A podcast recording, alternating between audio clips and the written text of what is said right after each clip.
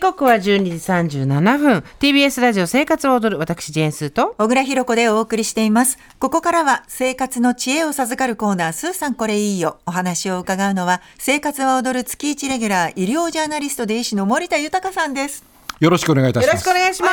ます。くがつになりましたけど、まだまだ暑い日が続いていますよね。東京でははちがつはすべてさんじゅうど以上の真夏日だったということです。すべてってすごいですよね、うんうん、今年は暑さ負債という言葉も出てきて、うん、暑さや疲れ、脱水傾向が日々日々蓄積されていって、うん、そしてこう破砕できなくなって、うんえーふえー、負債が溜まってしまって体調を崩す人も出てきましたので、うん、まだまだ熱中症対策などが必要かと思います、はい、そうですよね。ということで今日は医学的見地に基づいた食と体に関する話、うん、ということなんですよね、先生ね。先月食事で気をつけたいことをお話したんですけど、はい、その時にですね、食事についていろいろ調べていたら興味深い最新の研究結果がたくさん出てきたんですね。体に直結する食に関することもまだまだ明らかになっていないことも多いので、日々研究が進められている状態なので、はい、今日もですね、医学的見地に基づきながら皆さんに紹介していきたいと思います。はい、はい。では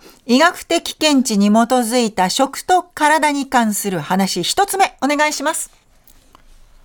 歯ぎしりを減らすには食物繊維を摂取してみよう。意外、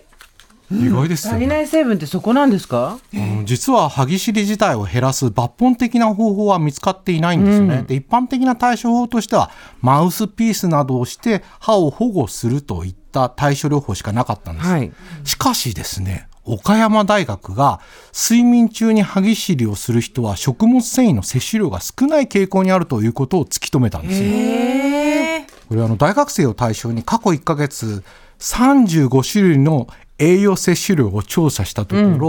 睡眠中の歯ぎしりをしている学生としていない学生とで様々な栄養素の摂取量を比較したんですね、はい、でその中で食物繊維摂取量に注目したところ、睡眠中の歯ぎしりをする学生では摂取量が少ないということが分かったんです。へー、知らなかった。面白い。なんでだろうね、ね。まあ、理由はまだはっきりしてないんで、まあ、今後解明されるかと思いますけど、まあ、今回の研究結果は睡眠中の歯ぎしりの新たな対処法とか予防法になる可能性がありますよね、うん、これ睡眠中の歯ぎしりは歯が欠けるとか、歯周、はい、病が進みやすくなるとか、うん、顎が痛くなるとか、そうそうそう、口の中や周辺に大きな悪影響を及ぼす可能性があるので、うん、まあ、こういった研究がどんどん、まあ、あの進められるのはすごく歓迎だと思います。すーちゃん歯ぎしりとかする？するする。歯ぎしりとかね、食いしばりがすごい、寝てる間の。だからボトックス打ってます、私はここに。ああ、そうです。まあこれ完全に個人のあの責任でって感じなんですけど、うん、それでだいぶ楽になったけどね。あ、結構強い力でね、噛み締めてるんですよね。噛んでるんですよね、うん、私も前ですけど歯ぎしりで目が覚めたと、えー、びっくりしますよね。こすごくなんだろう、こわばってて、うんうん、一時期マウスピースでやりましたけど、でもいずれボトックスもあのマウスピースもいずれも対症療法なんですよね、うん、そうなんです。根本的治療じゃないんですよね、えー、食物繊維覚えておきます。さあ、それでは医学的見地に基づいた食と体に関する話、ふたつめお願いします。ビールを美味しく感じることができる音楽がある。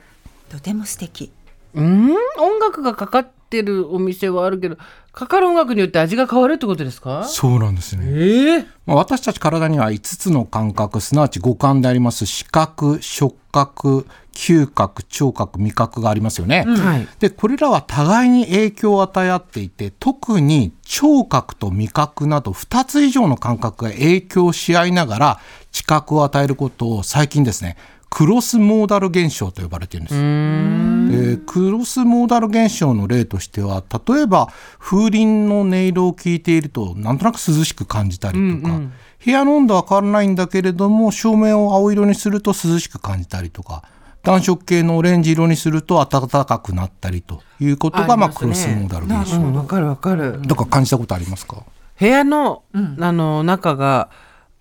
暖色のライトにしてると、うん、冬はあったかい気がします。そうですよね。蛍光灯だと寒く感じる、感じますよね。確かに確かに。クロスモーダル現象だと思います、はい、で実はですね、これ食べ物や飲み物を取る際も味覚以外の要素と互いに影響しながら食べたり飲んだりしているんですね。例えばどんな見た目なのか、どの場所で食べるのか、歯ごたえや香りなのがどんなのかということで、もう味覚にも影響を及ぼすということなんです。で、このクロスモーダル現象を活用して、耳に入ってくる情報である聴覚によって特定の味覚を大きくさせるということもできることが分かってきたんですね、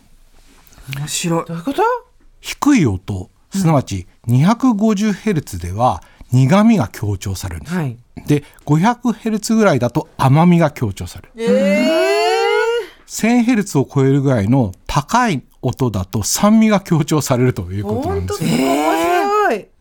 さらにですね、この、えー、音程だけではなくて曲調、例えばピアノとかフルートで滑らかに連続する旋律だと甘みに紐づきやすいという、この曲調も影響するってことが分かってきてます。なるほど、分かる気がする。子犬のワルツはケーキだもん。あー、なるほどね。そう、よく喫茶店でクラシックが流れて て, かて、うん、なんかちょっとケーキ食べたくなっちゃうなっていうのがまあ個人差ありますけどね。じゃあビールは低温。はい、実はですね、広告代理店の博報堂と東京大学の共同チームがですね、ビールの美味しさを増強させる音楽というのを開発したようなんですね。まあね、面白いね。では、医学的見地に基づいた食と体に関する話、みっつめお願いします。飛行機で機内食を美味しく味わうには音を遮断する。え、今度は逆だ。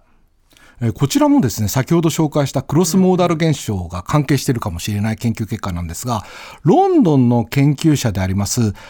バリー・スミス教授がブリティッシュエアウェイズの機内でノイズキャンセリングヘッドホンをつけた場合とつけなかった場合での機内食の味の違いを調査したんです、うんうん、するとですね、このノイズキャンセリングヘッドホンをつけて機体やエンジンからのゴーッと鳴るこの